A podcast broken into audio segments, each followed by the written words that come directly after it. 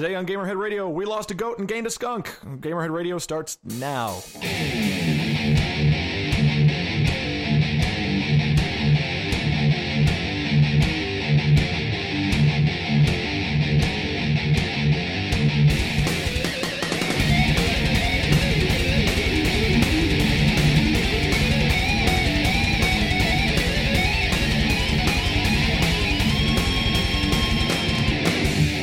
Welcome, ladies and gentlemen, to Gamerhead Radio. I'm, of course, Viking Jesus Mike Nemitz, the man of a thousand beards, all rolled into one, just right here on my face.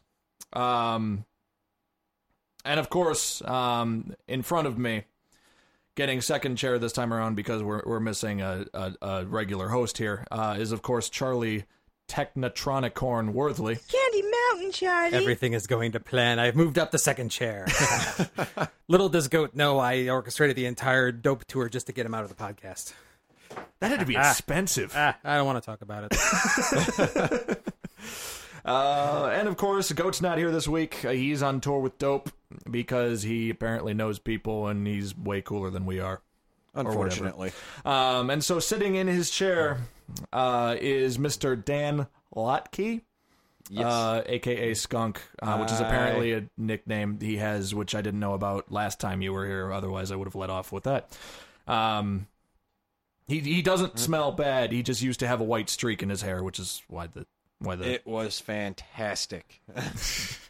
Um, so Dan, welcome, uh, welcome back to the show. Um, you know, since you were here for our E3 extravaganza, not here physically, since we, you know, we've changed studio since then, but you know, I was going to say, you guys just really knew how to color the room to liven it up. it's Charlie's fashion sense. um, oh, thank you. well, you know, you're I you're think we have Michelle to thank for that. you're, you're you're more organized than both Adam and I. could- No, no, he was right. I'm the woman in the relationship. I'll admit it. I, as long as you said it, not me. Whatever. Um.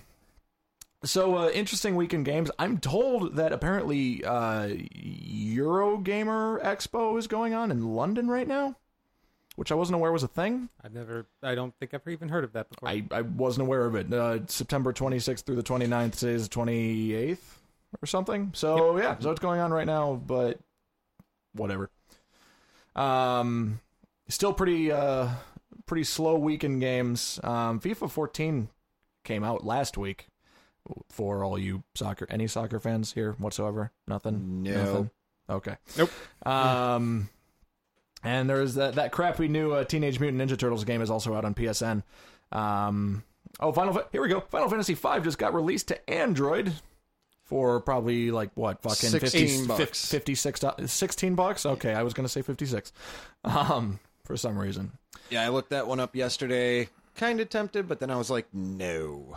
Not for 16 I, bucks. I already own it on Game Boy Advance. I don't need to. Um, Advance? Yeah, I think it was whatever. Um, then coming up, we've got uh, the release of Rain, that really neat looking uh, PlayStation exclusive that no one's talking about. Um, NBA 2K14, which again, no basketball people here. Okay. Um, and then uh, and then whatever the heck Flashback is. If that's the same one that was on Sega, it was an amazing game. Hard as Uh, hell, but amazing. This is apparent. Uh, Flashback is apparently a game developed by the original game designer with a science fiction platform video game remake of the original 1992 Flashback, although it's being published by Ubisoft. So yeah, so there's that. It's already out on Xbox Live Arcade, but apparently it's coming to PC. Um, so there, that, that that's that's a boring week in games, but whatever. Um, Is there anything interesting coming out between Grand Theft Auto 5 and the new consoles? yes, Pokemon. I'm sorry, anything I would care about. uh, Zelda Wind Waker HD on the fourth, Okay. possibly. Um, if you had a 3DS, I'd recommend Ace Attorney, but Okay. because I, I actually think you'd really like the Ace. Attorney. I played the games. first one. I, I think you'd like the rest of them. Okay. Well, you can already get Wind Waker HD on the. Uh, Download. You can get it digitally, but it's coming out physical, you know, which is great for me because I'm not a big fan of digital games yet. I have a reason I'll switch over eventually, but especially on the Wii U. Um, Uh, but yeah, it's coming out physically on uh, on August fourth. Wow, um, October fourth, um, which I'm excited about because I opted for the little like limited edition that comes with a Ganondorf statue and stuff like that. Uh, Um, Yeah, I um if I had like if there was a place in my in my life for mobile gaming, I would probably play Pokemon and these other games we're talking about. But yeah. I mean, I I owned a um a PSP and a DS Lite, and I like I I played them when I first got them just because it was a new thing and I had to use it, and then they just took up space in my man bag that I and I just never went back to them. Space in your man bag. well, you know, whatever you want to call it. Uh, also Um, coming out, also coming out between now and when the new consoles launch. Uh, Beyond Two Souls, ah, okay. um, on the eighth. Uh, you guys don't care about Skylanders as much as I do. Uh, Lego Marvel Superheroes. Ooh, what, what's the date for that?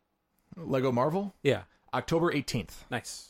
Um, Mich- yeah, Michelle and I have played all of the Lego games together. They are they are our, they are our favorite games to play together. uh, Batman Arkham Origins. Oh, okay. Coming out on the twenty fifth uh, Of what month? October. Oh, we're still in October. Okay. Yeah. Um, Assassin's Creed 4 coming out for current gen consoles and the Wii U um, on October 29th, along with Battlefield 4. I don't think any of us care about Battlefield, do we? Oh, I, I I'll might, play the campaign. I might care about. Really? Okay, whatever. I, I look I, I look at the Call of Duty and the Battlefield games like I look at uh, Jerry Bruckheimer movies. Are they good movies? No. Are they really fun to watch? Yes. yeah. I'll, okay, I'll accept that. Uh, speaking of which, uh, Call of Duty Ghosts comes out on November 5th. Exactly. Um, so yeah, there, there's definitely a, a number of big releases coming out between now and when the new consoles launch, but it's not as many as usual because you know new consoles are coming out. That's actually a lot more than I was aware of. Like I thought they were all coming out more in November, like more in the holiday season. So that's good. Yeah, see, I'm glad they're a little bit more spread out because I remember the past two years, there's always been one release date, which like five games I want come out on. Um, instead, this year, there's just two dates a week apart where I'm going to drop $900 on video games and it's all hardware. So, so it's a little bit different this year. Um, but anyway, uh, let's start off with Dan this week. Dan, what have, you've you've got a list of stuff you've played this past uh, week. let's see. Played a little bit of uh, Kingdom Hearts Final Mix HD, Very nice. which still as fun as the original. of course. Uh, played a little more Tales of Xillia, just grinding away in that one. I think I'm overpowered in it. Mm-hmm. Uh, kind of like Ni no Kuni, which I've been playing. I think I'm overpowered in that as well. That's the way to play. Yeah, when all the monsters in the area keep running away from me and I have to chase them to get into a battle, I'd say I'm pretty good. Yeah. Uh, pulled 13.2 back out, dusted that off just because of the DLC that I downloaded. Yeah, I, I I looked at his list before the before we started recording. I'm just like, really? 13? Okay, whatever. I mean, you know, it wasn't a bad game by any means. I mean, uh, Dan for for uh, to uh, bring you guys up to speed. Dan is the one with a Final Fantasy 13 tattoo of the that's the l'Cie mark, right? yeah, the l'Cie mark. which fully which opened. is, which is fucking awesome, and I'm jealous, but you know, oh, just wait till you see my next one. I, I've shown you the the outline the, of it. the yeah the Kingdom Hearts one. Yep. Oh my god, it's gonna be amazing. It's gonna be anyway. Continue uh, and with your list. then, uh, After I 13 play too. Kingdom Hearts Dream Drop Distance also. Nice. Nice. Which- Very- It's okay. Something with the mobile platforms of them, I just cannot keep interested. It takes me a it's while it's to a, get li- through it's, 'em. it's a little get used to. Let me let me. It, it's definitely a lot better than the re- regular DS games because the D, you, the DS games you just had the D pad to work with for movement and stuff like that. At least with the 3DS, you have the circle pad, which is a little bit better for 3D movement. But so you you've you've you actually played more than I have this week, and you have the full time job that, and the other job. So it's, and, and the kids. and the kids. That's, Yes. man. Oh well, Charlie on the other side of the spectrum, I have played nothing. nothing. Absolutely nothing. He's I- he's played the game called Life, and not the board game that takes like an hour to set up.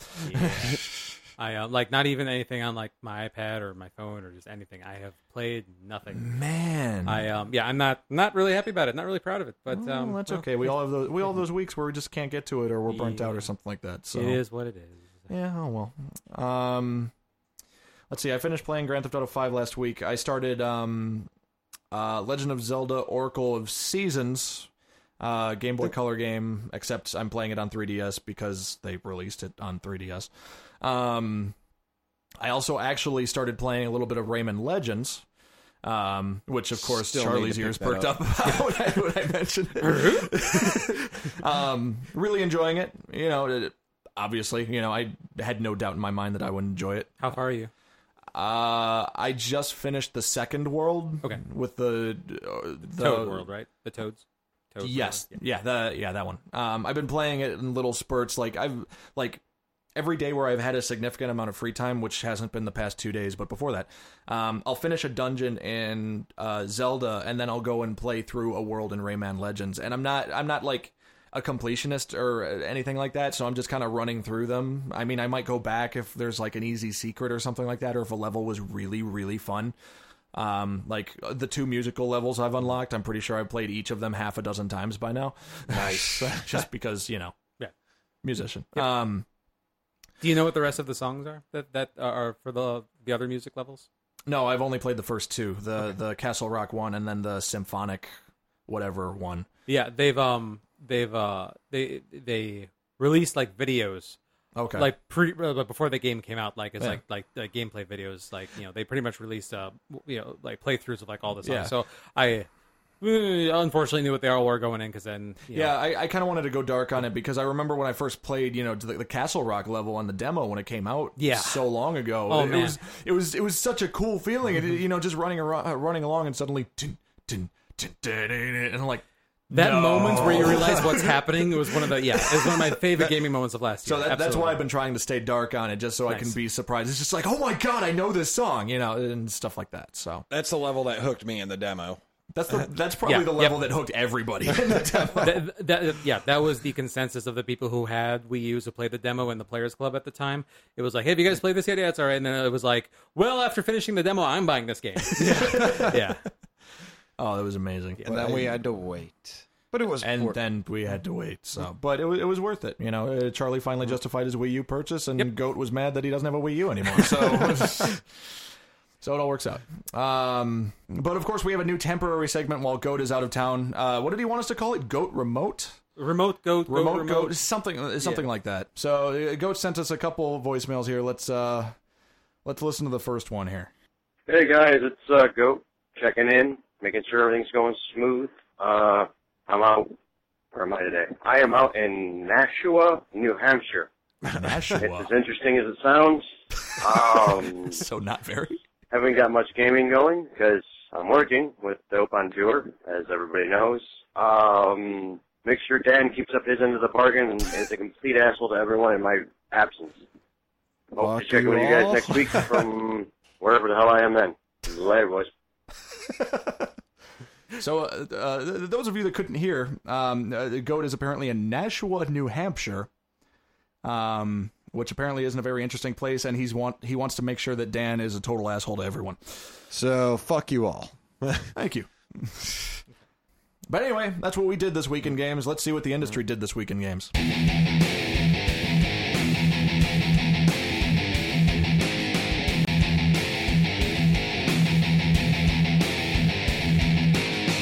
Okay, so uh, an unfortunately light news week, um, except for one particular story, which Charlie's going to be the star of today. But Yikes. that's we'll we'll uh, we'll get to that later. I'm useful.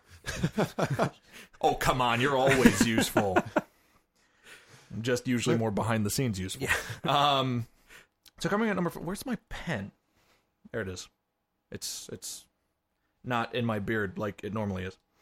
Uh, coming at number five, uh, I don't know if you guys are aware of this, but China's actually had a ban on video game consoles for about 12 years now. Um, you know, they they uh, since they're not manufactured locally, or, or they might um, manufactured, not sold. What I, I don't know. I don't know. I don't know why they're banned, but they're banned. So Something about corrupting youth.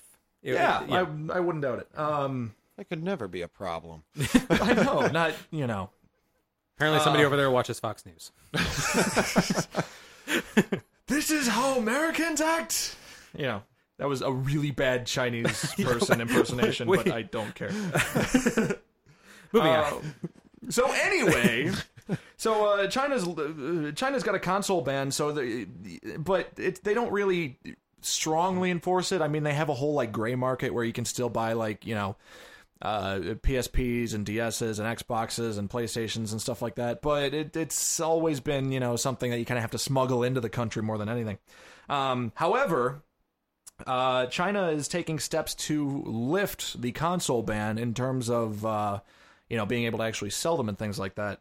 Um, there's going to be a new free trade zone set up in Shanghai that, as far as I can tell, is literally just being referred to as the Shanghai Zone, which sounds like some kind of futuristic, you know, 70s I think that was an F Zero. movie. I think that was an F-Zero. Um, all that smog. It was it was it was such a hard level to get to. Um, so this is going to be a free trade zone where international companies can buy and sell and trade goods and stuff like that, like video game consoles. The problem here lies in that a lot of people think that these consoles aren't going to do very well anyway because a lot of free to play gaming and like online gaming have taken China by storm.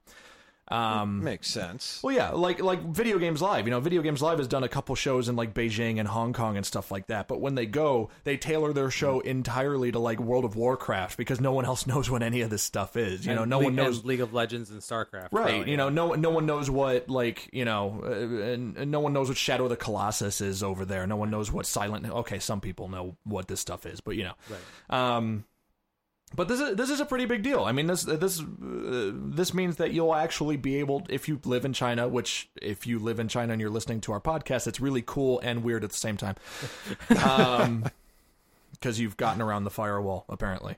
Um, it, it, it's cool because that means that you know more people are going to be able to play these games, and that uh, you know maybe uh, I don't know, maybe Chinese developers will actually be able to like you know make games outside of China for once, and we won't have all these knockoffs, or maybe the knockoffs will come to us, and it'll be awesome. Um. So yeah, what what do you what do you guys think about this? Do you think it's something that should have been, you know, uh, something that should have happened before? Do you think the console ban was silly in the first place? You know, it's Well, I mean, it, it's it's you can't really say it, you know like I I think it's silly, but I'm an American. I mean, like I have a completely different mindset and mentality than the people of that China do. I mean, it's just that's true. completely different culture over there. Yeah. Um, you know, so it's um, you know, I'm I'm, you know. Not to not to stand up here with like an American flag in one hand and like a beer in the other, but But I, that- but I have the beer, but it's you know it's you know it's from England, so I don't know if that counts for anything. Newcastle. Um, you know, it's it's it makes me happy to see that you know China is becoming you know less closed off from like the rest of the world as this kind of thing is. But then on the other hand, it's like you mentioned the Great Firewall of China. It's like for Yeah. those for, for those that aren't aware, like pretty much everything that we take for granted here, as far as the internet's concerned, Facebook, YouTube, Twitter, like all that stuff, they they've blocked like off Google like as it is here. Yeah, They have exactly. their own like extremely censored oh what is it called? Um, uh, I don't remember the name of it right China now. Google. um, they, um, you know, all that stuff that we take just take for granted, you can't even get to over there because the country on a on like a country scale has this stuff firewalled off. Like, Yeah. you know, there are people like people who know what they're doing, like can get around the firewall, like proxies and things like that. Right. But, um, but you know, still, it's um, you know, so it's like, uh, okay, great, the consoles are going to be available. And then you know whatever disc-based games manage that manage to get into the country are going to be playable, but like all the online aspects of the of the consoles, like all- those things, I'm sure are still not going to work. Yeah. You know, you're not going to be able to go to Netflix or YouTube on these consoles. Like Right. the services aren't Right. available over there anyways. You know, even probably aside from the firewall. So Right. it's it's it's kind of um you know it's it's a step in the right direction, but still it's uh, uh, you know in in what I consider to be a right direction. But um you know it's uh, it's definitely not. I don't. I don't think it's like the um like a watershed moment in history, you know, kind Yeah. of thing. Like Yeah. when, when they if slash when they decide to drop the firewall, that will be a big deal. Oh yeah. Yeah, yeah. And then we'll suddenly see a spike of Facebook accounts being created in Asia that week. yeah. um, do you guys think the consoles are going to struggle at all as a result of you know having this whole free to play and online culture? Or I think they may struggle just because of the whole fact that they've been banned for so long that people really probably won't be like, oh, well, we need it. But there'll be that group that, you know, been going against this ban and everything that, like, oh, yes, we can finally get it. So it'll work well with them. But other people, it'll just kind of just be like, eh, we can get councils, but we've got all this other stuff. So why even worry about it? You know, I, I I'm Charlie. Did you have something? I to was say? just gonna say, I, I think it's you know, it's as far as whether or not they're gonna do well. I think it just comes down to like it's the it's the human nature to want what you cannot have. Yeah. And so like as soon as they become available, people are gonna be like, I can buy this now, and they're all gonna go, you know, uh, you know, there's gonna be the, that early, that rush of early adopters that go out and pick it up because Yeah. they, they've wanted one but couldn't get one. Yeah. Uh, you know, at least the people who didn't get one off the black market or whatever. Yeah. And then, but then like you know, it, it'll just be a matter of what those people say about it. It's like, yeah, I have a console, but I have no games. I can't do anything with it. Yeah, I uh, I'm reminded of um, you know I, I've said several times I work at Best Buy, and uh, there was one time there was one night where I was working at Best Buy. I was working in the video game section. I was just like straightening shelves. It was like the slowest night ever for anyone to be working at a Best Buy. Um, and then suddenly this tour bus stopped by. Off the tour bus was a sea of Chinese people a, literal sea of them. Like it it just just there had to be at least a hundred of them, and all of them came to Best came into Best Buy at the same time. And sure enough, all of them are looking at all of this cool stuff that they can't get in China, and they they were speaking like Mandarin and stuff like that, you know, and and you could. You know, uh, you know how you could tell, like, uh, you know, between Asian ethnicities and stuff like that, like Korean and Chinese and stuff like that. How you can tell, like, where they Different fit into if you're not certain. Yeah, um, they were speaking Mandarin. So I, I, uh, you know, and they're asking me all these silly questions like, you know, this was before the Vita came out, and they're like, "Is the PS Vita out yet?" And I'm like, "No, that's not out till February." And it's like, "Oh, we have it already." I'm like, "No, you don't. You have a knockoff." um, you know, and stuff like that. It was the weirdest thing, but everyone being so fascinated over everything. It, but it was it was definitely uh, you know an interesting thing to see. So I wonder if this is going to mean we're going to have more free to play games show up on like you know like Xbox Live and stuff like that. You know, as a result of trying to cater to a more international market. But you never know. Never know. It could be interesting to see. Uh, coming in number four, something that if Goat were here, he'd probably be really angry about. So, Dan, you're going to have to be really angry once I start talking about this news story. Can you handle that? I can try. Your inspiration is you hate people. Go. Everyone must die. Good, No, good that's start. He's Good getting there. He's Yeah. getting there. Um, I mean, he he is he's a post office worker, so he's already got the insanity going. I think. oh, there's enough people I hate on that route. Do any of them listen to the podcast? I hope not. Me too. Um, so anyway, um, so Super Smash Brothers has a new character, and by new character we mean newly revealed, not you know brand new. Um, Toon Link is going to be in the new Super Smash Brothers. Why? Thank you, Goat. oh wait, um, I was convinced. I I actually kind of had that reaction too. I mean, you know, uh, remember weeks ago when you know when Goat and I did our Smash Brothers like trilogy, um, one of the characters that we both unanimously said we can get uh, we can get rid of without you know having any sort of you know regret or anything like that was Toon Link because he's not very diversified from you know. Is it just going to be costume. l- like Link, same moveset and everything? Just We aren't different? sure. Um, I mean, because Toon Link was in Brawl, and he had virtually the same moveset as regular Link, except a couple of the moves did different things. Like he had fire arrows instead of regular arrows. Um, his bombs had a little bit of a bigger blast radius to them, stuff like that. So little tweaks. Um, but a, a lot of a lot of the changes were purely aesthetic rather than you know actually you know making it a whole different character worthy of an entirely different slot um I suppose I don't know what I was was expecting, considering you know we we were like I said at the top of the episode, we're about to release Wind Waker HD on the Wii U next week. So this, It does make sense that they're doing it, but at the same time, like you guys talked about before, just have him as like a costume or something. Like to switch instead of giving him his own slot. Just be able to kind of switch between him and regular Link. that wouldn't make sense, and he and with such subtle tweaks. I mean, I, I'm really hoping that they've actually given him like a full on new move set. Although I'm not count, excuse me, I'm not counting on it. Um, because there have been games that have come out since Brawl where he had, you know, variously different moves, such as like, you know, um, you know, Spirit Tracks came out since then. Maybe his super now could be, you know, hitting your opponents with a train or something. So That'd be awesome. that would be amazing. But you know, I'd play as Toon Link just so I can say I hit my en- enemies with a train. Um, We could call in the boat, and then three hours later, the fight ends. Um, and it, it- a bit of an interesting paradox too. In the 3DS version, there is a, a Spirit Tracks inspired level, and Toon Link has already been shown to be piloting the train in that level.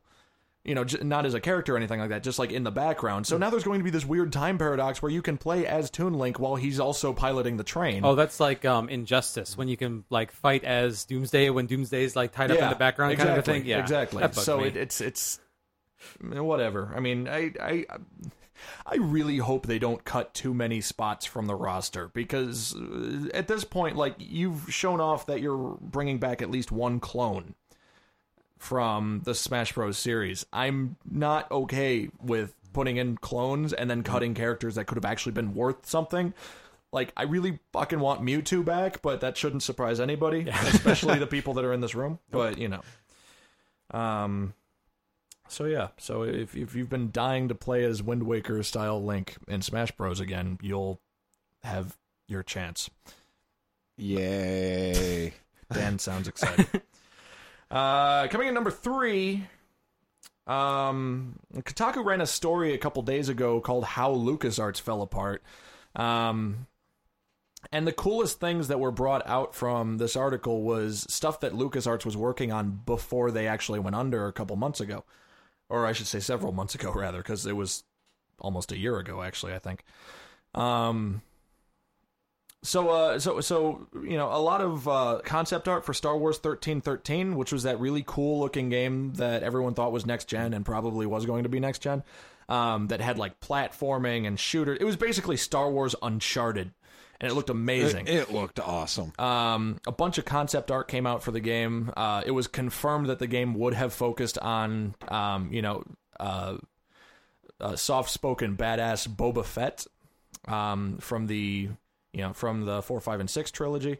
Um, and you, you you wouldn't begin in you know Boba Fett's traditional Mandalorian armor and stuff like that, and then you'd actually gain it, and you would you know go th- into Coruscant at levels thirteen, thirteen, and thirteen, fourteen, um, and then you'd actually it'd basically be like Star Wars Bounty Hunter two, you know, which Would have been a great game. which would have been Following great. I mean, him. Bounty Hunter one was a pretty. Did you ever play Bounty Hunter one? Either of you? I'm guessing Charlie didn't because I don't think he's much of a Star Wars fan. no, no, I'm a pretty big Star Wars fan. But Oh. uh, which game? Uh, the, the Star Wars Bounty Hunter. I actually don't even remember that one. Uh, you played as Jango Fett. Um, you basically went through these levels. What system was it on? uh, Star Wars Bounty Hunter? Yeah. You you went through these levels and you uh, No, what what's, Collected. what system was it on? uh, PS2, Xbox, GameCube, and PC.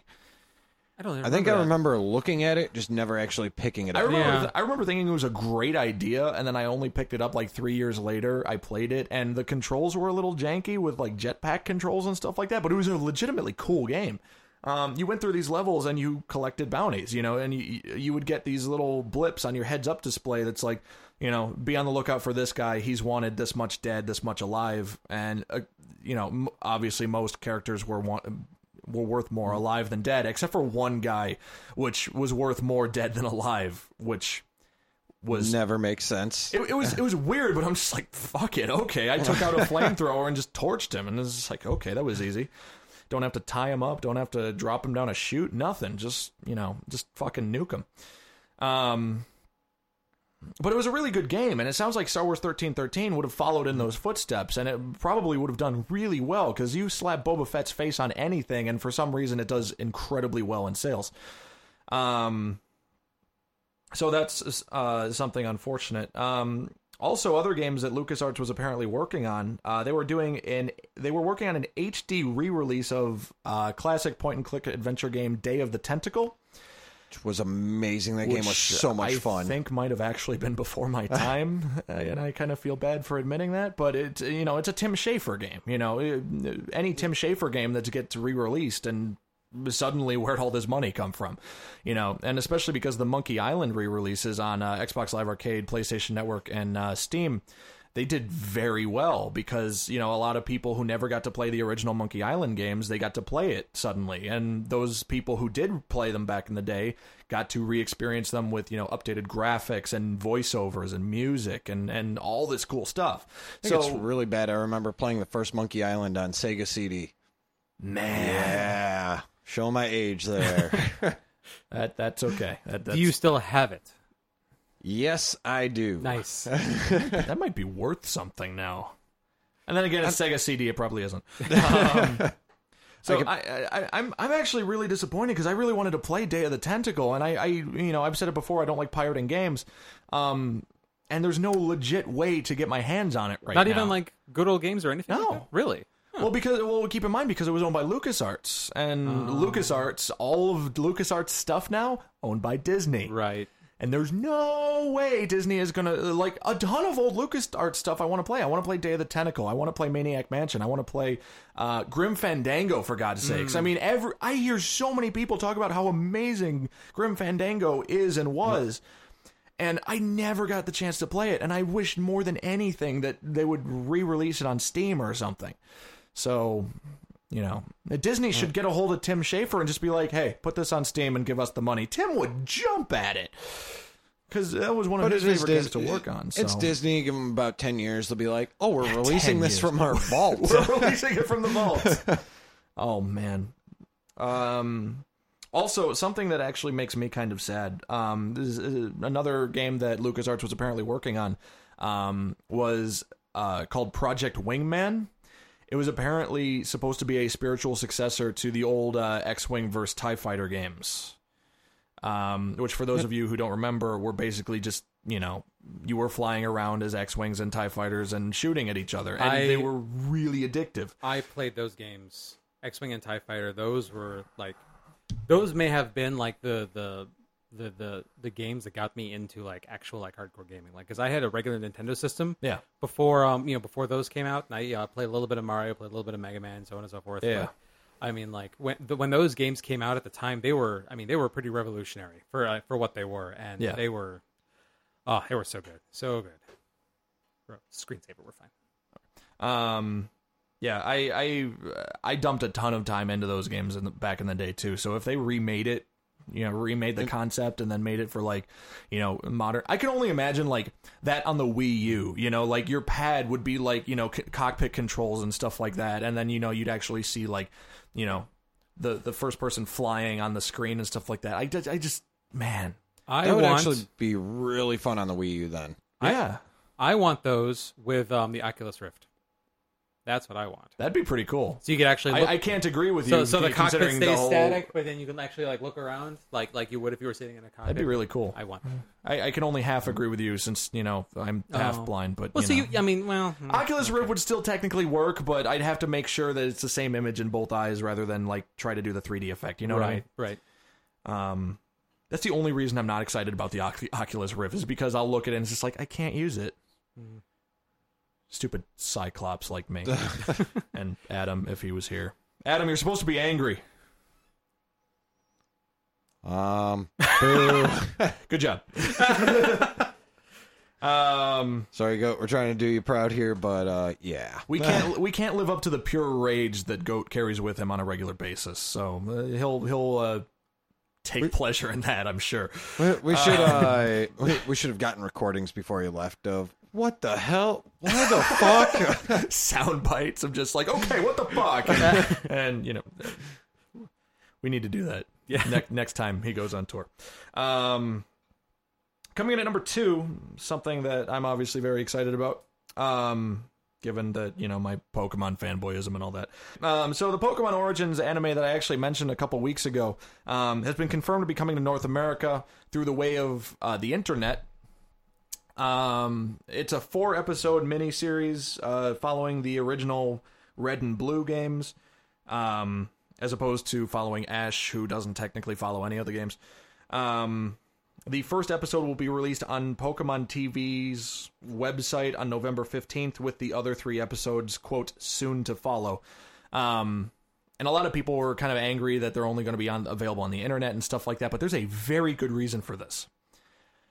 Um, Cartoon Network, uh, you know, airs Pokemon and Pokemon movies and stuff like that. And when the Zoroark movie uh, came out like two years ago, something like that, whenever Black and White 1 came out, um, Cartoon Network not only upped the amount of commercials that they show for that movie by like tenfold, which already pissed everyone off. But they also edited out the first 15 minutes of the movie, which meant there were a ton of major plot holes for the rest of the movie. So suddenly there were characters it's just like, how did you meet this character? And it's just like suddenly this guy's dead, and, and so now you don't understand why you don't see him throughout the entire thing, and you don't understand how they got to this town, and oh my god, it was such a mess, and Nintendo was furious because everyone was everyone was complaining about it. They're I, they're never going to show um, Pokemon movies on Cartoon Network again. Who I thought that was a good idea? I don't. th- like wh- when you're editing something Okay. for TV, like take out like an unimportant little like three minute conversation here, a little bit of walking there, a little bit of driving over there. You don't cut off the entire first 15 minutes of a movie. that will never work with any movie Char- ever. Char- Charlie, Charlie, Charlie. I'm okay. Wow. I don't think I've seen you get that worked up since we discussed the Xbox One and how it used to be. I'm fine. Are you okay? I'm okay. Okay. Well, see, this is Cartoon Network we're talking about. They're the people that think it's a wise idea to have half of their late night programming be actual people instead of cartoons on Cartoon Network. At least it's better than cutting the last 15 minutes. Well, kind of. Uh, debatable, but still true. Um, Just like I, I, it's like the the, the decision making process of the guy saying like I think our demographic might enjoy this programming versus the decision making process of is like there's absolutely no way there's anything important happening in the first 15 minutes of this movie. Like I just mm, whatever. I had no idea Charlie felt so strongly about Pokemon movies. I think he had. It. It's Whatever. artistic integrity, man. I think secretly, if we look in the Lord of the Rings over there, we're gonna find all the Pokemon movies. hey, like you, sir, I also cried at the end of the first Pokemon movie. Oh, don't remind me. I'm gonna get sad and depressed, and I'm gonna go home and hug my cats again. Pikachu! Don't you fucking start! I can already feel myself tearing up. God damn it, Charlie. God, he, he, he got turned to stone, and Pikachu know. was so sad. All of them were so sad. I know. Anyway. I, I have a general weak spot for any time an animal like tries to defend its owner. When, okay, spoiler alert for anybody who hasn't seen the very last Harry Potter movie. Skip ahead about thirty seconds, um, or read the book for that matter. Um, uh, I when um the Hedwig the owl Yeah. um died trying to defend Harry Potter. I I cried at that moment too. Anytime there's an animal Yeah. that Yeah. tries to defend its owner, I just I'm I'm such an animal lover that that's yeah. that that's no, what I that agree. touches. I agree. I agree. We're all such oddly soft-hearted men here. we're scary looking, but so kind. I'm not the only teddy bear here. Yeah, but you co-starred in a movie though. Huh? Oh, Toys- right, right. The, my Toy Story cameo. oh yeah. Strawberries. And now going back to Goat Remote, Remote Goat, whatever the hell he wanted us to call it. Yeah, we're, he's gonna make fun of me in, the, in next week's stuff for I this. think it was know Goat Remote. it. Wh- Fucking whatever. It, it it rhymes. I got I got the two words. I just don't have the order right. Um, so here's another voicemail from uh, uh, from Goat. Hey, ladies and gentlemen, it's Goat coming to live from Nas, Nashu, Nashu, Nashua, Nashua, yes, Nashua, North, or North, New Hampshire. Uh, I'll call back. This one didn't go as well.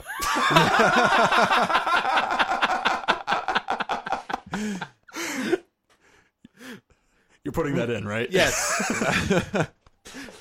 Thank you, Goat. So that was a that was a that was another Goat Remote that apparently didn't go so well. we'll check back in with him later. anyway, coming in at number one, Show is so off the rails. coming in at number one, and the way I wrote this, it looks like I put Steam O's, which sounds like a delicious breakfast cereal. Demos, it's part of a nutritious breakfast. Um, Valve made a bunch of okay, three, not a bunch, um, of big announcements this week. Um, in regards to you know all these rumors over the past several months about Steam boxes and things like that. years. The Steam box has been rumored for years. Well, that's yeah. um, and uh, a, a lot of it is over my head, so I'm going to give Charlie the floor because he's he's. Pr- all I know is that they announced Steam OS, Steam machines, and this hideous looking controller. So, uh, so um, uh, once again, spoiler alert for anybody who hasn't already heard these announcements: No, Half Life Three is not involved. Oh, So I know, I know. But they had three announcements. I know. And they even said th- we have three announcements. Everyone was like, "Oh my god, they can count to three. Anyway, okay, so um, I just don't fucking care at this point.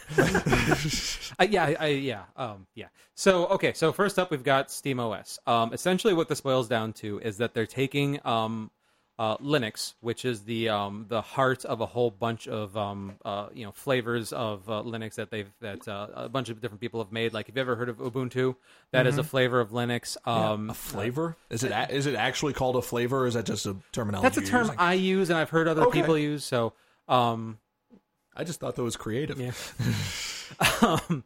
and uh, you know, Android and Chrome OS are both based on Linux. So it basically, Okay. you know, if if um, you know, if if you're not a computer geek and you've never understood or heard what Linux is, it's it's you know, it was an operating system that uh, was uh, designed by a guy like a long, long time ago, and um, Linus far, far Torvalds. I think his name is, and um, uh, and uh, you know, the the big thing that he did differently than everybody else is that he actually made the source code, you know, the guts of the operating system available and said, do whatever you want with this. And so that's why there's all these different versions and takes on Linux is because people actually have the building blocks of Linux and can modify it and do whatever they want with it. So uh, Valve has done this and they've made their own version flavor uh, of the uh, of Linux and they're calling it SteamOS. Now, basically, what this boils down to is it's um it's an operating system that that they've tuned specifically to play games and to run the Steam client and the related services.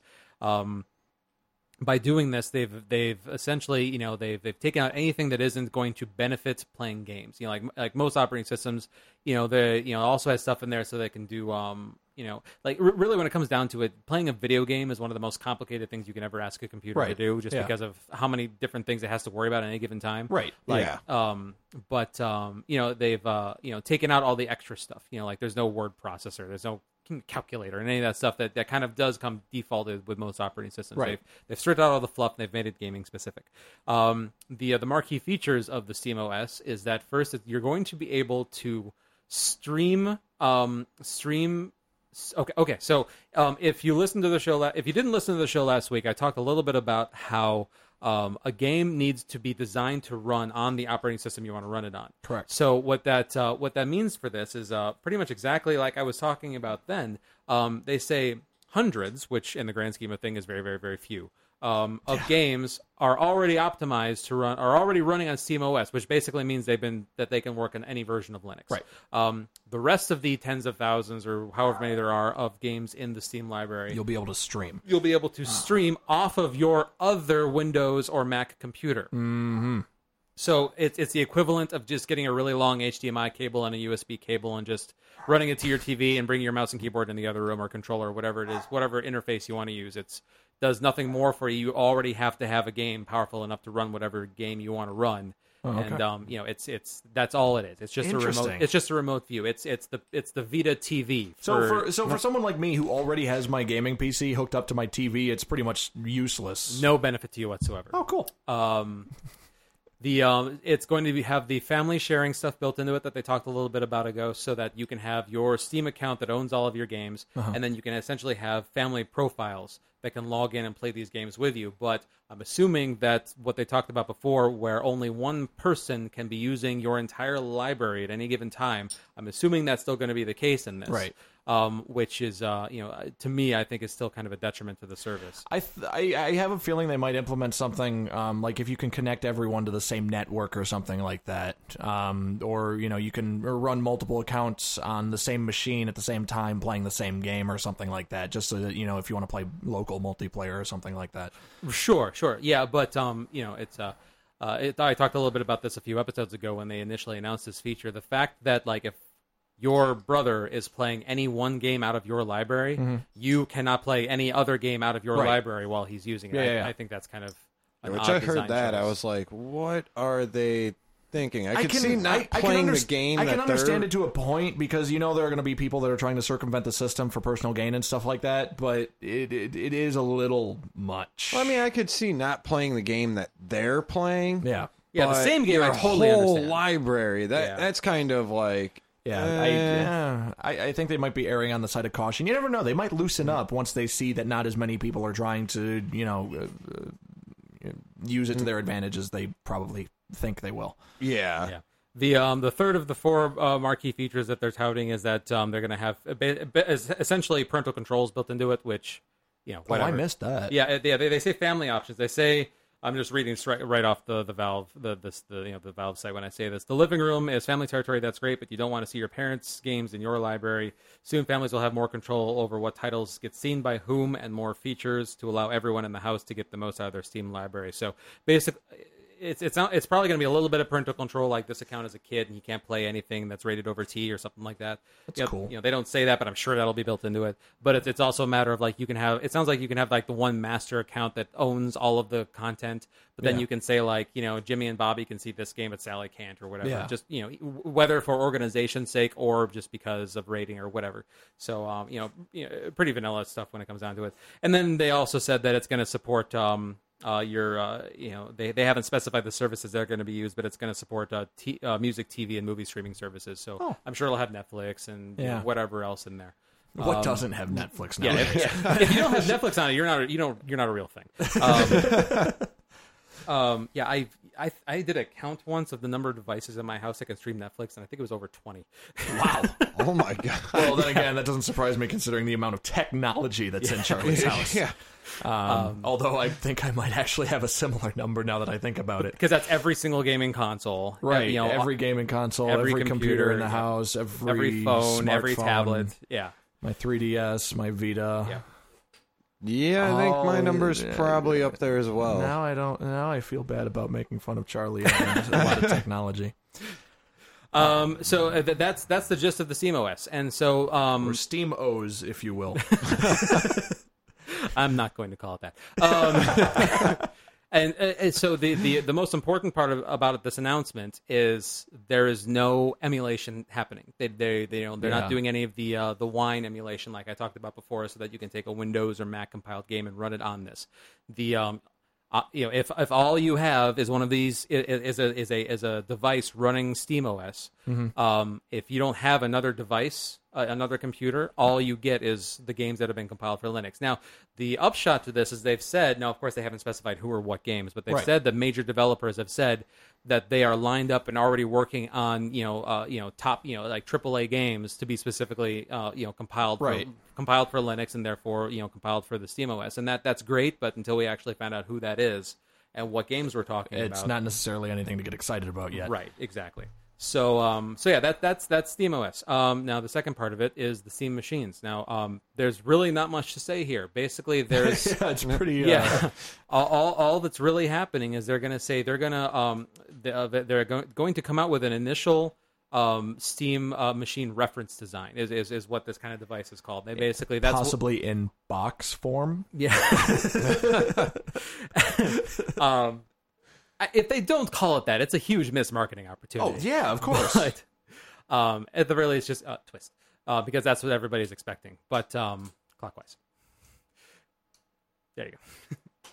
um, I mean, really, all that's happening is that um, they're going to have a um, a, a reference design of uh, I'll I'll just call it a Steam box uh, come out, and um, they're going to send a bunch out to beta testers uh, for free, which is it was just also It was something like 300 initially, wasn't it? Didn't they up Yes. that to like 2,000 or something? If they did, I did not hear that, but Okay. 300 at least was the That initial might have number that people. I read too. That might have been people being hopeful on Twitter. Yeah. Um, and basically, it's going to be you can um, complete a quest. That's actually what they're calling it. That yeah, I've seen it. of um, of tasks like create an account, get ten friends, play a game on big picture mode with a controller, uh, and various other tasks. uh, You know, and um, you know, it's a you know, it's like a real life fetch quest to get this thing. And um, as of I believe October twenty fifth is the cutoff date. yeah. Um, everybody who's completed these que- these uh. The, these uh the you know these tasks will then be eligible to be in the drawing to get one of these uh these reference design Steam machines. Interesting. And then everybody, uh, you know, then uh, they'll send them out. Um, I imagine they get to keep them, but if they, you know, It- and I remember seeing something along the lines of like 30 uh, like 30 people or so are going to be given them regardless just because of their like contributions to the steam community or something yeah, and, then that the makes re- and then the rest of the 270 of them are going to be completely random uh, depending on who completes this quest Right. And the, the entire point of this is that so I mean really the entire point of this is to beta test and stress test and work the kinks out of Steam OS. That is the only Right. reason this Yeah, is yeah. happening. Um, and then um, at the end of everything, I did mention this before, is that when Steam OS comes out, it will be open source. They will basically hand it out like the OS for free, so you can put it on your own computer. Um, and uh, they'll also put out the guts out there so people can hack around with it and do whatever they want with it. Um, just because that's that's kind of what you do if you're part of the Linux and the open source community. yeah. If you don't do that, you know people, uh, you know people definitely raise an eyebrow at you. Um, uh, so aside from that, once this, once the Steam machine, uh, you know, Steam OS has been finalized and all this has happened, then uh, major manufacturing partners, uh, again, I don't believe they've mentioned who, uh, will have um, actual like like off the shelf Steam machines that you can buy. Now, um, possibly in box form as opposed to sphere form, like hey you never know That'd be kind of cool. yeah, you never know alienware will get on on it and Oh, they'll yeah. create some ridiculous looking alien dildo whatever and And i'm I'm glad someone laughed at that because i felt bad for putting it out there um, and uh, they've and they've specifically said multiple times that there's going to be all sorts of choices. So just like when you're buying Yeah. a computer, there's going to be a choice of you know like what processor do I want, what video card do I want, how much RAM do I want. It's going to be really absolutely no different than buying a computer. You're going to have to decide how much you want to spend and what specs you want, and yada yada yada. Um, and except you, that except that it'll be designed to run games and almost entirely that's what it's going to be well, I mean the theoretically it's going to be designed to run games and that's about all it is The I mean, but uh, see, uh, see, uh, yes. However, all of that is about the OS. Like when when you like a computer is a computer, really. I mean, like the only thing that, that separates computers from each other are the is the hardware that's in them. When it comes to a game, I mean, to me as a you know, I've I've built more custom like you know custom computers than I can count. So it's you know it's it, it, it's always been a matter of it's like the difference between a gaming PC and a non gaming PC is the presence of a video card. I mean, really, when it comes down to it, that's that's all it is. I mean, like as long as the rest of the you know components are you Right. know of adequately spec. I mean, Yeah. that that's the difference. So, um, you know that these these games will have you know uh, you know ver- you know various uh, video cards and processors and yada yada yada in them, and um, it's it's all going to be about the OS, the the OS. But on the other hand, they're putting out the OS for free. So I mean, like, there's nothing to stop somebody from taking a computer they already have and just Throwing- new OS on it. and throwing Steam OS on it and going. Uh, the um the uh, the catch to all this is driver support. Um, you know, AMD and Nvidia, the um the uh, you know AMD you know, bought ATI is uh, the name. Old you know people who have been out of the game for a little while might be familiar with um tho- those you know the, the two major video card manufacturers Right. out there have always been pretty lacking in their support of Linux. It's always been PC. You know, we'll throw out a couple Mac products just because, Yeah. and then you know we'll make Linux drivers when we have the free time. Is is pretty much how it's felt. Yeah. And so, as a result of this announcement, AMD and Nvidia have come out and said, "Oh yeah, we're you know we're, we're going to renew our focus on you know on uh, you know on working on Linux drivers for for our products, which is which is great for the Linux commu- you know Linux community that wants the game as a whole." Um, but again, there's um, you know there's there's nothing special about SteamOS there. It's just the fact that that AMD and Nvidia are anticipating having all these new customers. They're saying, "Oh well, we better make sure our products work for them." Is is all that is. yeah. Um, so yeah, uh, that that's uh, that's that. Um, and then finally, we've got this wackadoodle new controller. Um, Which is a kinder term than I've given it. um, I, I- don't.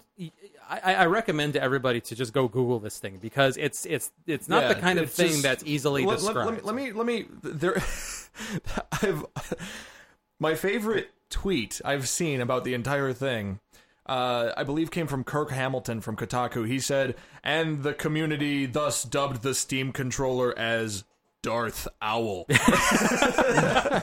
that's exactly what it is. For those of you who haven't seen this or who, for whatever reason, can't access Google within the next, you know, 20 minutes, Danny, you look like you're looking it up right now. Yes, yes, I am. Just, to, just to refresh my memory of it. Uh, it, it looks like uh, it, it looks like an, uh, the the silhouette I of it looks so. like a normal controller, you know, but uh, in place of where you know the two sticks would go, there's just these track pads, you know. That are supposed to, that allegedly also click inward in case you need another input Giant for those circular trackpads to be specific. very large circular trackpads, and in the middle there's a touchscreen with four face buttons surrounding the corners of it. Um, and the touchscreen is also supposed to be used for additional inputs and stuff like that. okay. Um, and then uh, and then there's a couple triggers, and I believe there's actually a couple buttons on the very back that you're like uh, um, that your like ring finger and middle finger could touch. Yeah, it's it's it's. uh I mean, a lot like you know the 360 and the PS3 controller. There's there's four you know four triggers. Like there's like triggers and then you know, Bumpers. top- uh, bumpers. Thank you. Um, on the back, and then um and then yeah, are the um I'm you know this uh, audio you know the listeners are gonna love this, but are these two sections on the back what you're talking about? Like they're in like the middle? It Are those are those buttons? Well, I, I can't remember where I saw the picture. Um, uh, you, it might even be on that one. If you scroll down, there's like uh, bindings for Portal Two, or something like that, and it actually references buttons on the back. Oh yeah.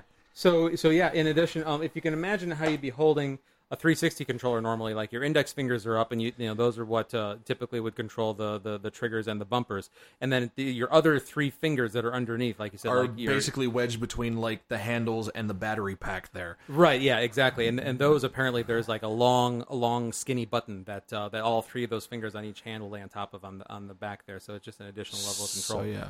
And um, the community has pretty much shunned this thing already. Um, and then there are people like Charlie and I who are like, it looks weird, but we mm. we're not going to give final judgment until we actually get a hands on this thing. the goofiest thing about it to me is that the the part again, I'm you know I'm I'm, I'm likening this to a 360 controller. It looks like a 360 controller that's upside down because the the part that actually goes down into your palms. If you imagine a 360 controller, Yeah. on this thing goes up. It Yeah. curves upwards. Yeah. So like to me that just seems uncomfortable. Like you like you know like I don't, I don't know. I just I, See, you, you're mm. doing the same thing I did when I first. I, I grabbed I grabbed a controller nearby, and I'm trying to imagine like you know my hands around this thing. I'm like, I don't think this is gonna work. You know, which is fine because as long as 360 controllers can be used to map onto PC games, I will be fine. But Right.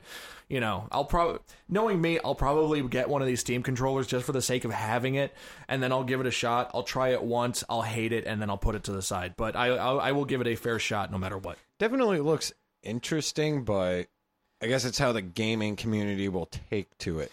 Well, I, I can understand the mentality that Valve went into actually, you know, uh, putting the controller together and stuff like that. You know, one of the biggest things that people always say, um, you know, why keyboard and mouse is superior over just a regular like game controller, um, is that it's more mm-hmm. precise, which is solved by using trackpads. But I, I see, I can't imagine using trackpads with my thumbs for some reason. I, I've always used it like on laptops and stuff like that, but like with you know like my first two fingers. I've never used a trackpad with my thumbs, and I can imagine, especially because the th- skin on my thumbs is really thick because I play guitar. So I can imagine I'm going to miss out on something, or there's not going to be like any real like feedback as far as like when I'm doing controls and stuff like that. So I'm gonna, I'm gonna play advocate for a second on these, and there's they do offer some potential upsides over to your normal thumbsticks. Um, one of them being is that when you have your thumb on a normal thumbstick, but the thumbstick is in its its prone position, like you're not pushing it in any direction, it's, Yeah. it's where it would be if it's sitting on a table. The controller has no way to know that your finger is actually on it. All it knows is that the thumb thumbstick is at rest. This will know if your finger is actually in the middle, if you know if, if it's centered. Oh. Okay, So I mean, you know, so there, there is that little bit of extra, uh, you know, unless it's calibrated weird. well, yeah, there, yeah. So there's there, there's that little bit of extra input for the for the developers of the games.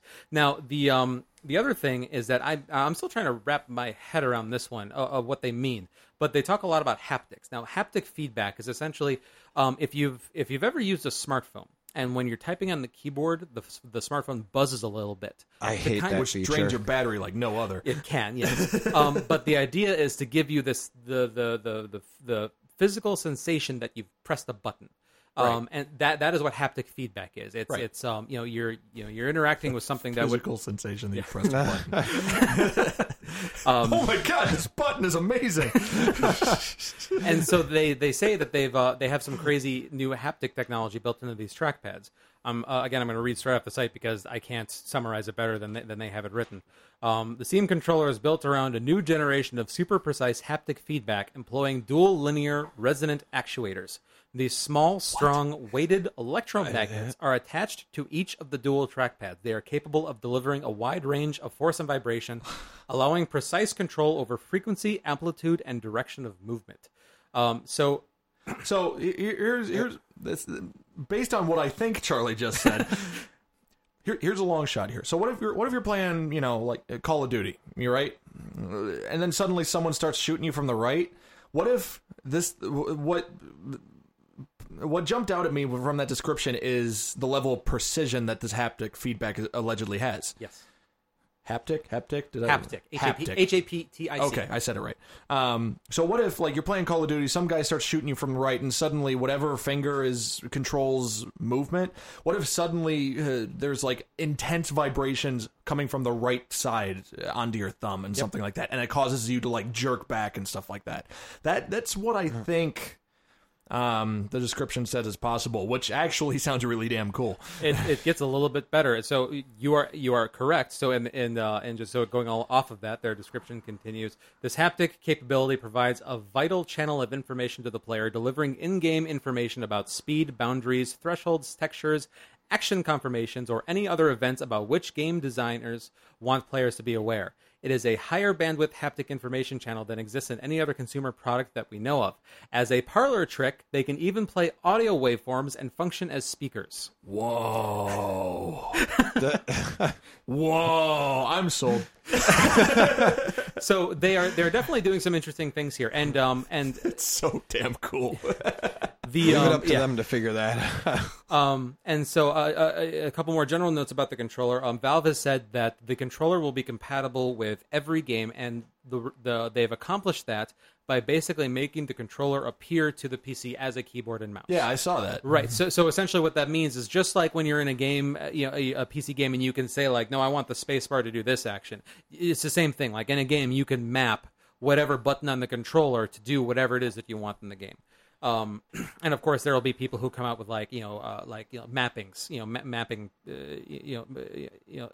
Like uh, the game developers themselves will probably come out with like you know Like mappings spe- for- specific blueprints of a sort to kind of, you know, show you what button should be assigned to what. and stuff Exactly, like that. exactly, and of course you'll be able to change that if you don't like it, just like on Right. uh, a, lot, a lot of games. But uh, but yeah, so the um, and then of course in the middle you've got this this touchscreen thing, which you know then we're going back to like you know like a you know the Wii U you know kind of design. Now it's tiny. It's it looks like it's about an inch and a half, maybe two inches square. Yeah. So it, it's tiny. Well, I know, I Um, know, I know when the I know the prototype I, picture I saw, it wasn't even a screen; it was just like four boxes that I think functioned as buttons. So that seems to be something that they're kind of thinking about. Yeah, the um, one of the one of the graphics they actually have on their site, it actually does show like logos and things inside of it. So I believe it Yeah. is actually like an LCD screen. Well, it is, but- it's- oh yeah, yeah, okay, okay. But it, it definitely appears to be more for um, like you know, it's uh, it's not gonna be like the Wii U where you can like play the game on the screen or anything Right, like that. yeah, yeah. But That'd be um, impressive, but it's a really tiny screen. Like, I what, need what new doing? glasses.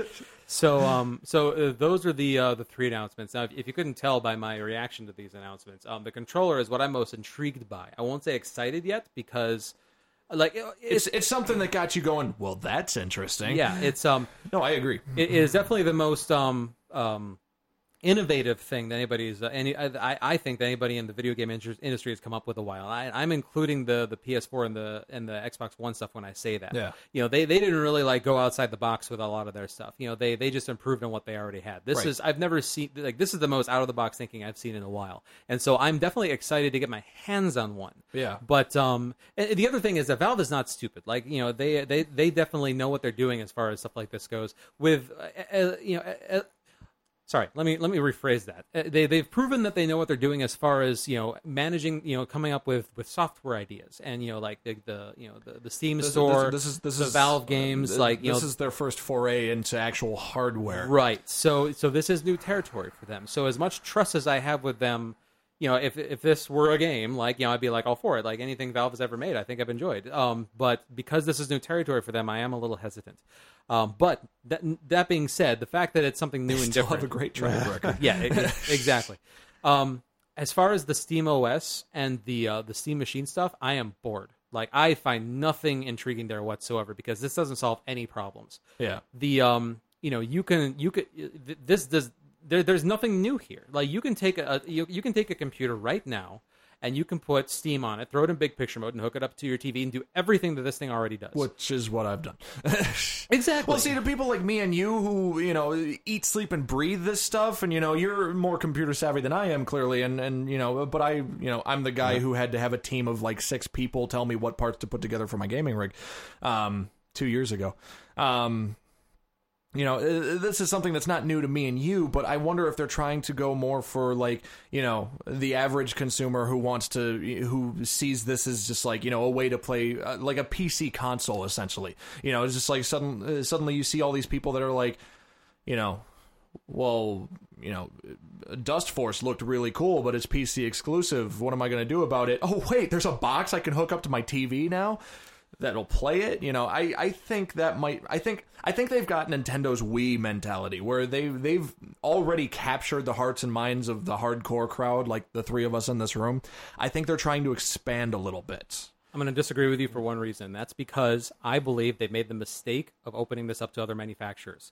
If it was exactly like you just said, and it That's was true. the I can go to the store and buy the Steam box and take it home and it's just going to work, which is the entire benefit of playing on console. You don't have to worry about driver updates and compatibility Yeah. issues and stuff like that. There's just the one thing, and then that's just the end of it. Yeah. You would I would completely agree with everything you just said. However, my prediction is that the that the average consumer is going to be confused as hell by this because they're going to walk in there. It's going to be like, here's the Steam about that. machine aisle. Just like when you go and buy a laptop. It's like, which one of these 30 ones would you like? What's the difference? Well, this one has a 4.2 gigahertz processor and 8 gigs of RAM, and this one has a 3.2 quad core processor and 6 Well, see- gigs of RAM. see- see and I- Grandpa Joe, who's buying something for his nephew, is going to be like, "Hey," like, See what if what if um what if um you know uh, say that the Steam Machine aisle comes to, into existence you know uh, theoretically although I don't doubt that we're too far off from that whenever these get released.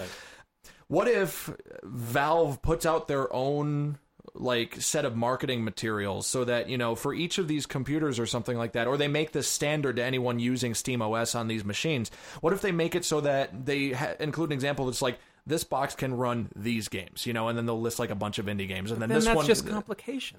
well, yeah, but it's less complicated than this one's got, you know, eight gigs of RAM. This one's got four. You know, th- this one's got. And you know it's less complicated? Buy an Xbox. They'll play every Xbox game. I will not disagree with you there.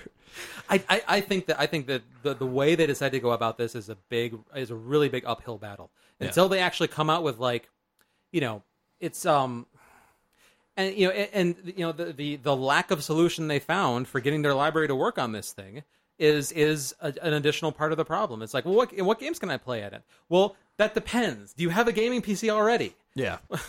What? You know, it's like it's. You know, I don't know. It's it's it's it's interesting. I I'm I'm really in, I have no interest in the Steam machines, or uh, I probably don't have any interest in SteamOS. Um, but I'm interested to see where it goes anyway. Um, but I agree with you for the most part that it really isn't anything that I you know need to concern myself with. I'm interested to watch and see what happens. The only thing that I'm really I really want to get my hands on is that dumb looking controller. I'll, I'll agree with that completely. I just don't understand who this is for.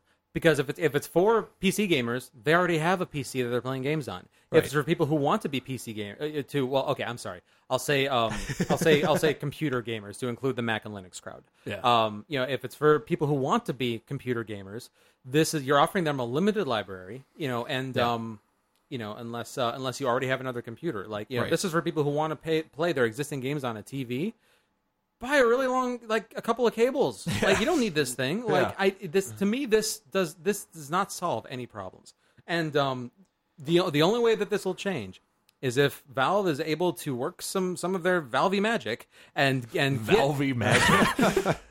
that's a, that's a thing.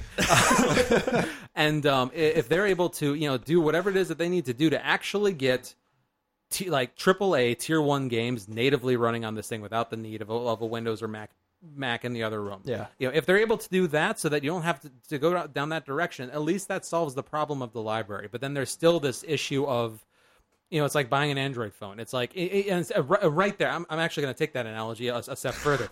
One of my, you know, like, I'm a big Android guy. Like, it is my operating system. really? We haven't really gotten into that here, so the listeners might not know that. But um, you know, it's because we talk about my iPad all the time. Some people might actually be surprised by it. No, you know, A- Android is my operating system of choice, but I, I like to diversify myself, which is why I also have an iPad. But I digress. Um, what I hear a lot from non-techies who went to the store and bought the you know like free on contract you know LG Optimus phone that you know is like is a piece of crap and should never have been released in the first place you know it's it's underpowered and you know it's just a bad experience is that they say like oh I bought this Android phone and it sucks no no no no no no that's not Android's fault. That's the like the, the, the piece of crap you tried to run it on. You don't take your Yugo to the racetrack. Like Right, it's yeah. And so, like, I think that that is going to be a problem for them because at the very, I, I'm hoping at the very least they have a minimum spec requirement for being able to release one of these Steam machines. Because if, like, uh, if uh, what's what's if I'm don't take offense to this. If Insignia decides that they're going to come out with like, a, Oh, none taken. Absolutely none taken. Yeah, if, for, if the Best Buy store brand Insignia decides that they're going to come out with their ninety nine dollars Steam machine and it's running like Which an Atom, probably will. it's running like an Atom processor, which is a very low powered thing, and like a gig of RAM, which is not enough, and a eighty gig hard drive, which is really not enough. And they say like, here's the thing, like people flock to the stores because they're like, here's the thing. you know, they're gonna, you know, people are gonna be like, "Ooh, it's a ninety nine dollar gaming machine." They're gonna take it home and be like, "This thing sucks." I can't do anything with this. and yeah, and so that, I mean, I that can't even play Minecraft on this. seriously and i mean so that's you know i i need to know way more about how they're going to work this whole steam machine thing before i'm not just really worried uh, for uh, for them that this is just a horrible way to go about this entire thing i like the idea of openness i like the idea of you know you know just just open source and just that, that, that entire ideal but open source is not meant for the everyday consumer like they're they're Oh, just yeah. two different crowds Yeah. so Cool. there you have it Well, do you feel better? You you uh you you got all your I think uh, that's the most I've talked on any episode in a row. I'm pretty so. sure I'm pretty sure it is, but it was very entertaining and very informative, so I, I, I enjoyed it and I hope our listeners do too. Um anything else? Um, I, I ask reluctantly. um, I, I would, I, I'm very interested to know what the listeners' take on this is because you know, from people who, uh, you know, from Linux geeks who disagree with me, I would love to hear from you. From from the average person who just doesn't understand something, like I, I really want to hear. I would, I really uh, would love to hear all sides of responses to this. So, Yeah. I mean, I've I've been sitting here talking the whole time. Like, Dan, what do you think about this whole thing? Me, I'm just really not into PC gaming all that much. Yeah. So this, I mean, really does nothing for me at all. yeah. And I mean, the only PC game I do play really is StarCraft. And besides that, it's Which isn't available on Steam. So no. So I mean, really, Steambox does nothing for me. So it's kind of like, oh, it's there. And what do we This have will- around this will probably fall into the territory for me as the Ouya, where it's just like, hey, that's a thing. I'm gonna go play my Xbox. Yeah. you know. Yep. So cool. Well, that was that was that was a really good uh, that was a really good and informative news section, guys. Um, but coming up next, we have Dan here, so we might as well take advantage of that. Um, we're going to confuse the hell out of Charlie. Now he's confused the hell out of us I thought I explained it so well. by talking JRPGs. Guys, of course, you get two JRPG experts in the same room, and they'll talk for days. Thankfully, we only talked for a few hours. Um, we uh, we went way over time, as admittedly we kind of expected. So we uh, split the episode into two parts. Um, you can listen to the second half of the episode coming soon. Uh, the final Goat remote message um, sent from Goat. Um, hopefully, he's gotten out of wherever the fuck he is in New Hampshire, because or at least he can pronounce it correctly. or at least he can pronounce it correctly. Uh, let's see what he has to say. Ladies and gentlemen, this is Goat checking in live from the Dope Tour. I am in Nashua, New Hampshire this weekend, uh, where nobody knows the existence of the letter R. They've actually taken it off the video game cases here as well. uh, that's about it. Probably nip it there. It's really weird talking to you guys on a voicemail. Uh, side note, do we really need it to be 55 rings? I mean, nobody answers this. I mean, it's a little excessive. Just, you know, point of thought. Um, Noted. go ahead and edit this up and make it sound cool. So three things come to mind. Um, he pronounced it correctly, allegedly. Yeah. Um, he, apparently didn't have anything interesting to say other than saying he's in New Hampshire and that's where they take the R's off of everything, including game cases. and he also hates that apparently um, no one picks up the Gamerhead voicemail. Which is it- it- precisely the point of Well, Gamerhead I, voicemail. I guess it rings too many times before actually going to voicemail. So Uh, whatever. Operators are standing by. No, they're Literally. not. That's, the, that's what he hated. Um, so thank you, Goat. Uh, please don't die out there, because we we uh, we would like to see your uh, shining face. That was too much. I, I, I, I couldn't even say shining face. Grinning, Grinning face. Which doesn't imply happiness. It implies It could be because he just got rid of the body. I mean, like, He could have just stabbed someone. He could have. Oh, good. He's not just going to rip me apart in the next uh, Goat remote next week. Um, thank you, Goat, for uh, for um, calling in and checking in on us. We look forward to hearing what you have to say next week, or at least I do. I don't know about you guys.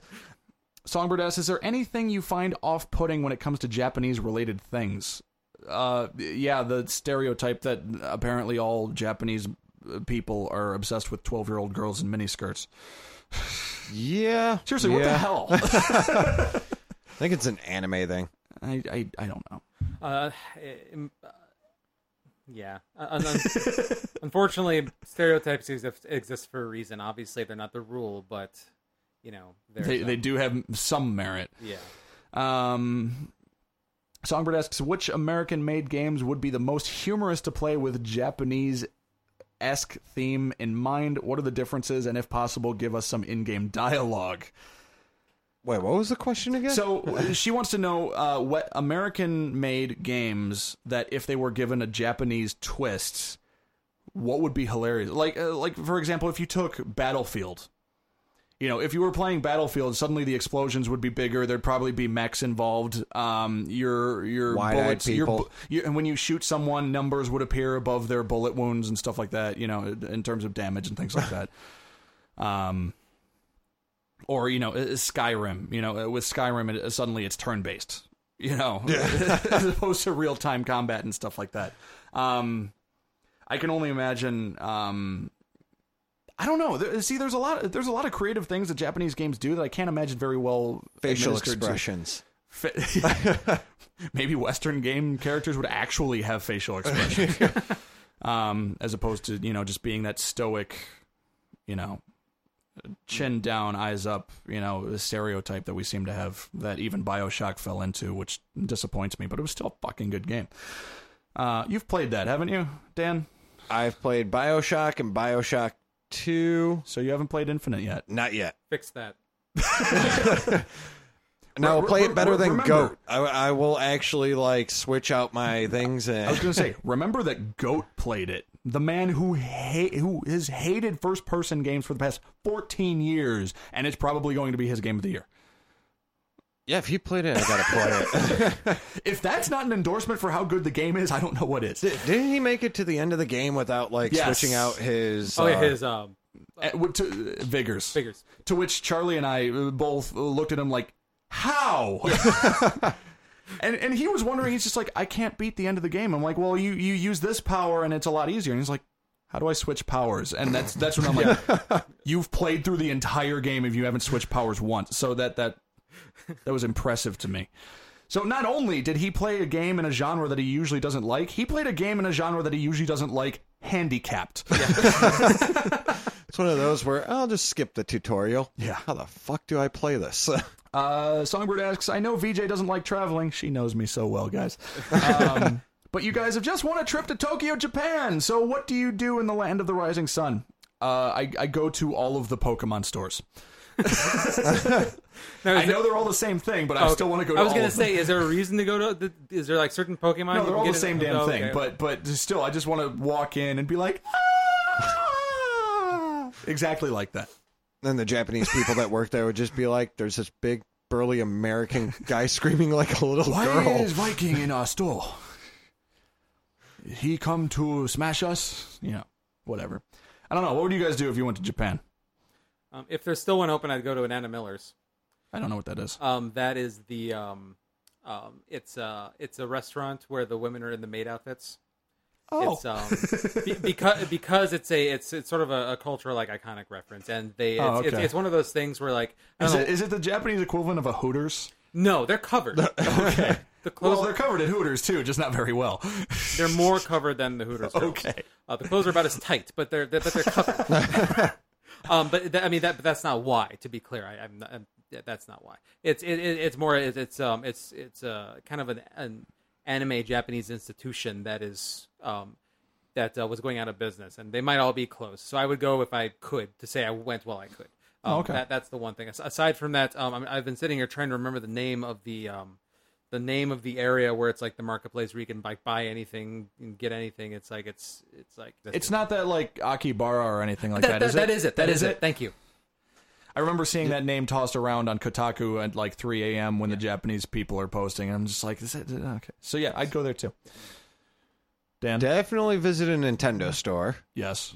more than likely, and then probably like uh, like all my favorite companies have stores in Japan. Square Enix has them, Konami has them, Capcom has them, uh, Nintendo has them. You know, I, I'd go to all of them. I, I, I would just probably be wandering around seeing what the vending machines on the street hold. Just because I know you can buy They sell, shirts. They sell PSPs by the pound. I wouldn't doubt it. Real quick, sorry to j- jump in, but I would also go find every weird Japanese vending machine I could possibly get my hands on because they sell the weirdest stuff in vending machines over there. They have underwear vending machines. They have like oh, he, he's not kidding either. It's I, like I, I, I'm pretty sure I've seen it featured on Kotaku East at some point. I, I don't. Uh, like one of my friends was saying like pretty much they have like vending machines that have like dress shirts and everything just in case you spill a cup of coffee on your way to work you spill it on your shirt you can just go get a new shirt right then and there it's like it's a genius idea it wouldn't work in america obviously but Yeah. genius yeah, yeah. I just found out there's Anna Millers in Hawaii apparently. Oh man. we know where charlie's going oh man.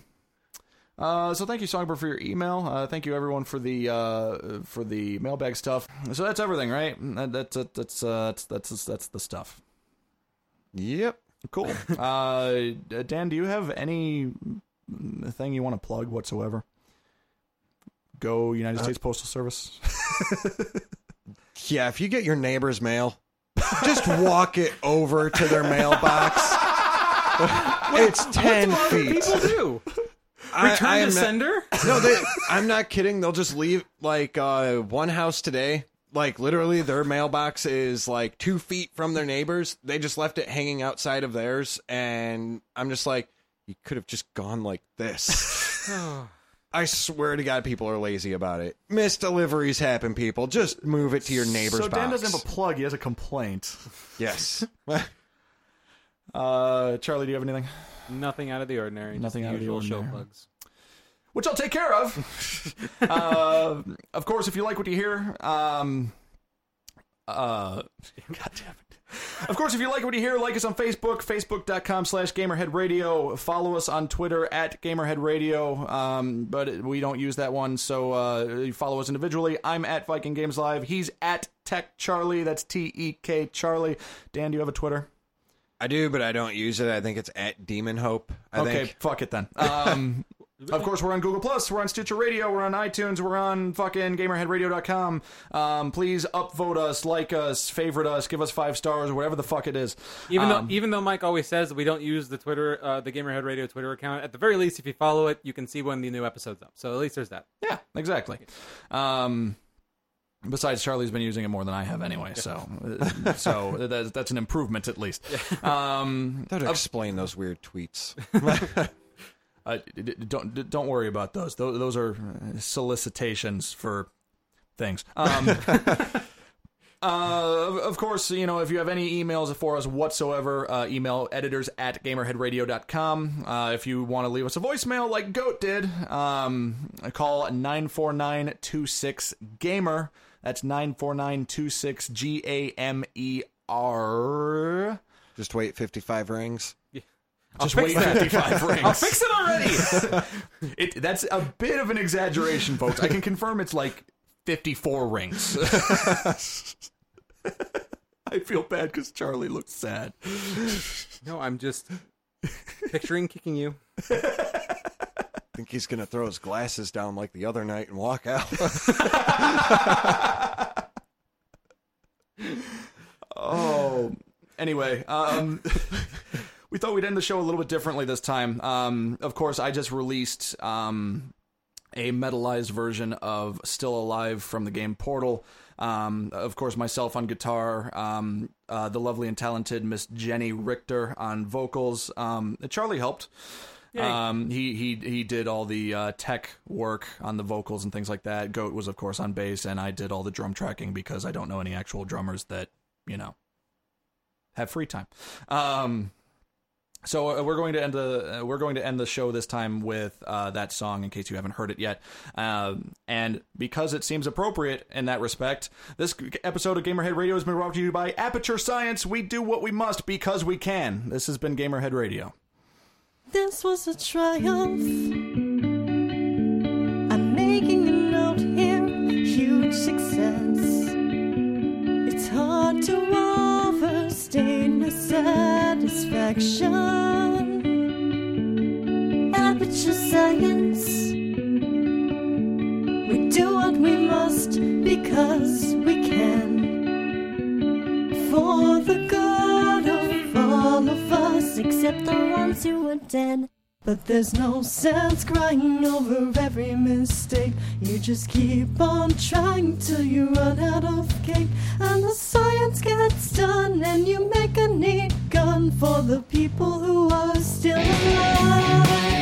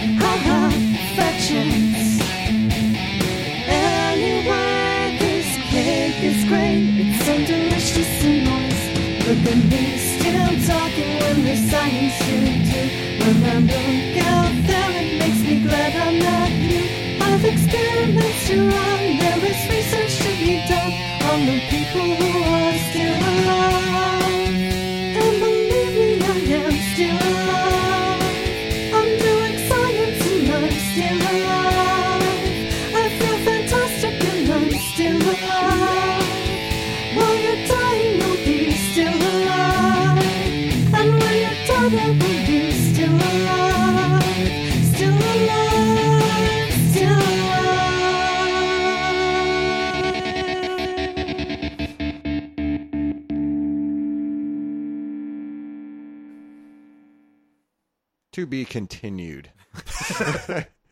Insert damn. disc two.